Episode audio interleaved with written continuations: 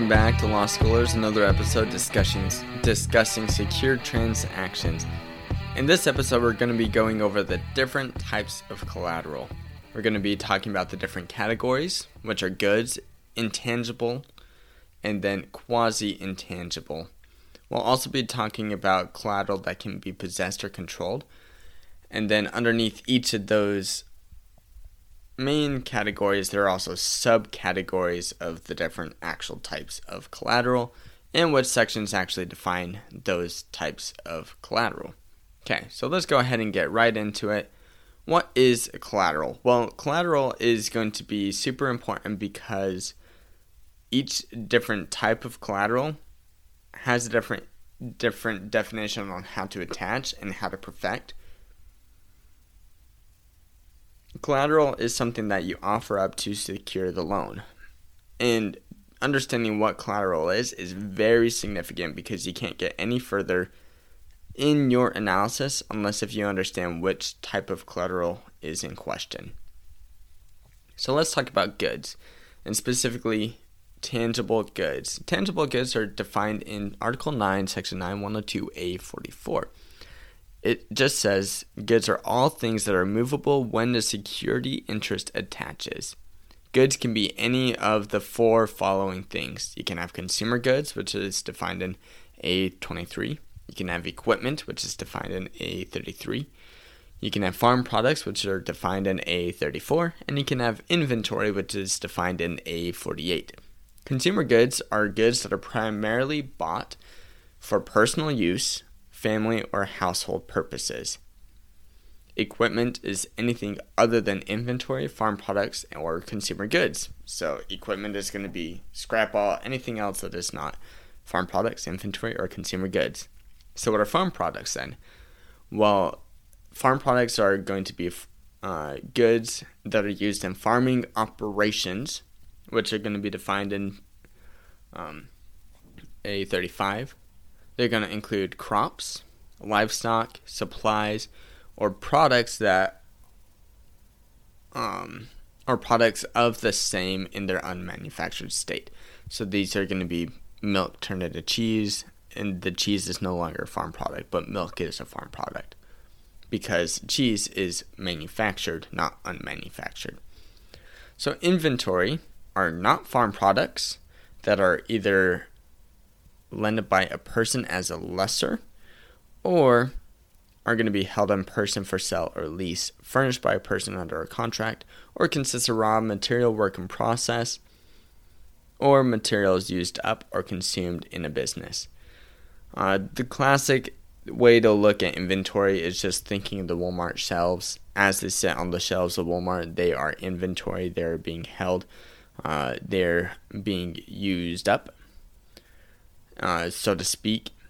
Uh, their life value continues to decline on the shelves, but they are used primarily to be sold or leased into other individuals. Okay, so those are goods. What about intangible personal property? Intangible per- personal property is just going to be rights in personal property. They're not going to be physical rights, they're going to be intangible. So, what are different types of intangible personal property? You have accounts. This is going to be defined in A2. You have deposit accounts, which are defined in A29. You have commercial tort claims, which are defined in A30. You have documents, which are defined, eh, sorry, commercial tort claims, which are defined in A13, not 30. You have documents, which are defined in A30. You have eh, chattel paper, which are defined in a11. You have letter of credit rights. You have general intangibles, which are defined in A42. And then you have investment property. So let's go ahead, just work through the most relevant of these.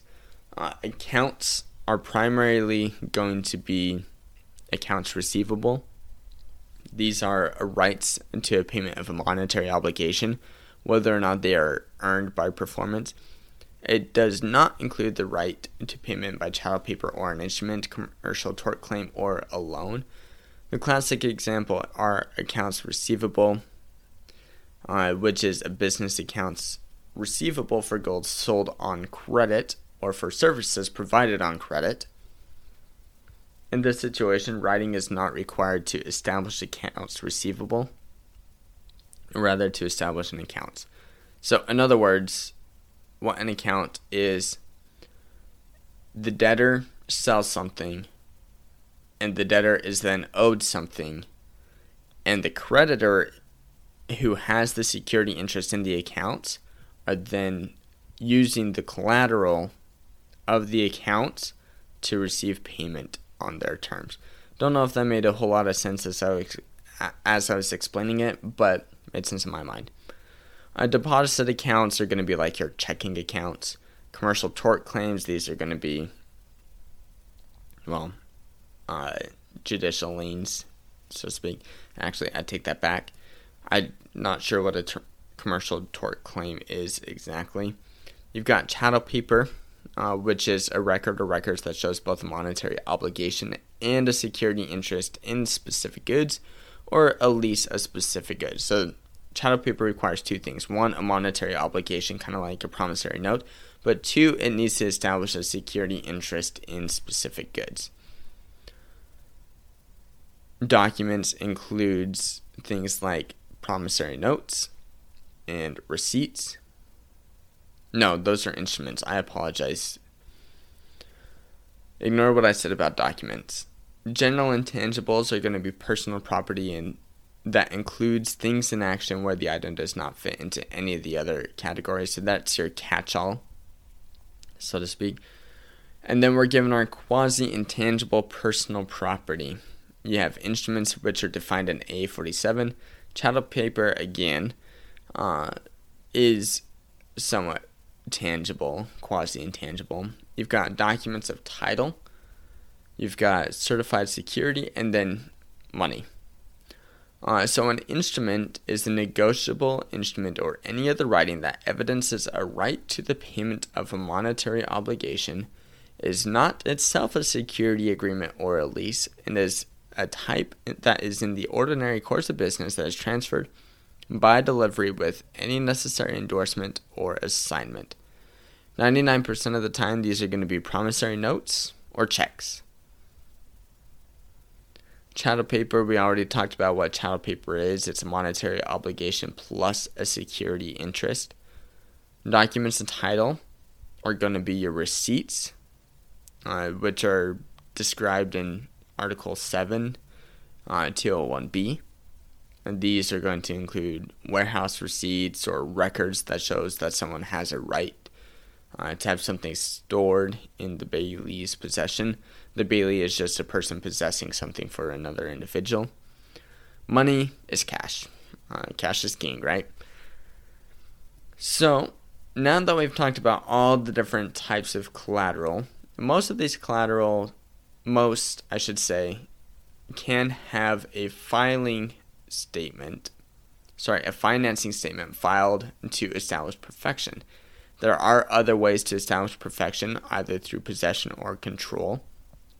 We'll get more into this later, but ultimately, I do want to talk about which types can be possessed in addition to the financing statement and which types can be controlled. Ultimately, the difference is going to be you can possess things that are tangible and you can control things that are intangible. So you can possess goods, instruments, money, cert- cert- certificated securities, tangible chattel paper, and tangible negotiable documents of title. You can control deposit accounts, which deposit accounts are the only ones where you perfect by control. Financing statement's not going to cut it obviously you can't possess, but deposit accounts, they have to be controlled to perfect. Uh, investment property, letter of credit rights, electronic chattel paper, and electronic documents of title.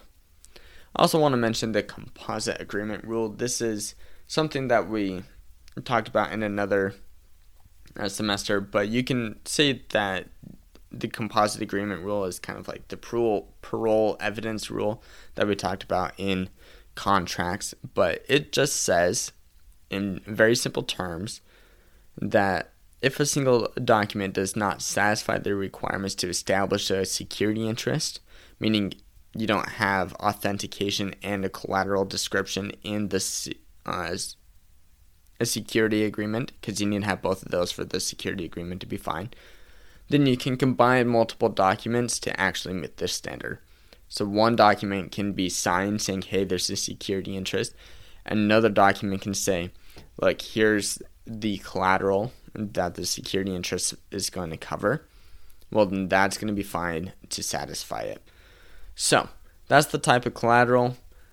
Attachment requires. Um, it, this is going back to something that we talked about in the um, past uh, episode, but it requires value the debtor has rights in the collateral, and a authenticated security agreement. Now, the authenticated security agreement, one, needs to be authenticated, but two, it needs to describe the collateral. And that's what we talked about in this episode the different types of collateral.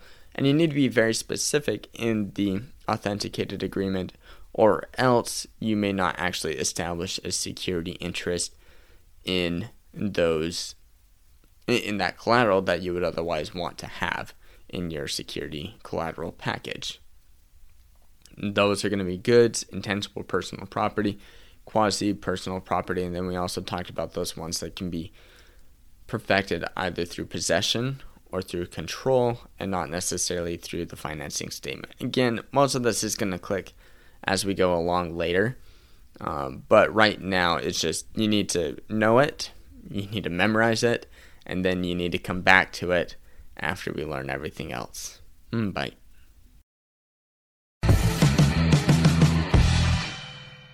Thank you for listening to this episode of The Law Schoolers. Before I let you go, there are four things I want to say. The first thing is if you enjoyed these episodes and if you enjoyed the website, I would invite you to go and join Law Schoolers Pro, and you can do that by going to lawschoolers.com/join. It's a way for you to support us, but there's also a lot of features there that I think you will enjoy. Second thing is that nearly all of our episodes are unedited. The only ones that aren't are pre law materials, and the reason for that is so you can actually see the legal material in its raw form as I'm learning it as well. The third thing is that the information contained in these episodes are specifically only for educational purposes. They're not to be used as legal advice. And with that, the fourth thing is if it is used as legal advice, we are not liable. That is, Law Schoolers is not liable for any legal outcomes. Thank you again for enjoying the show. Have a good one.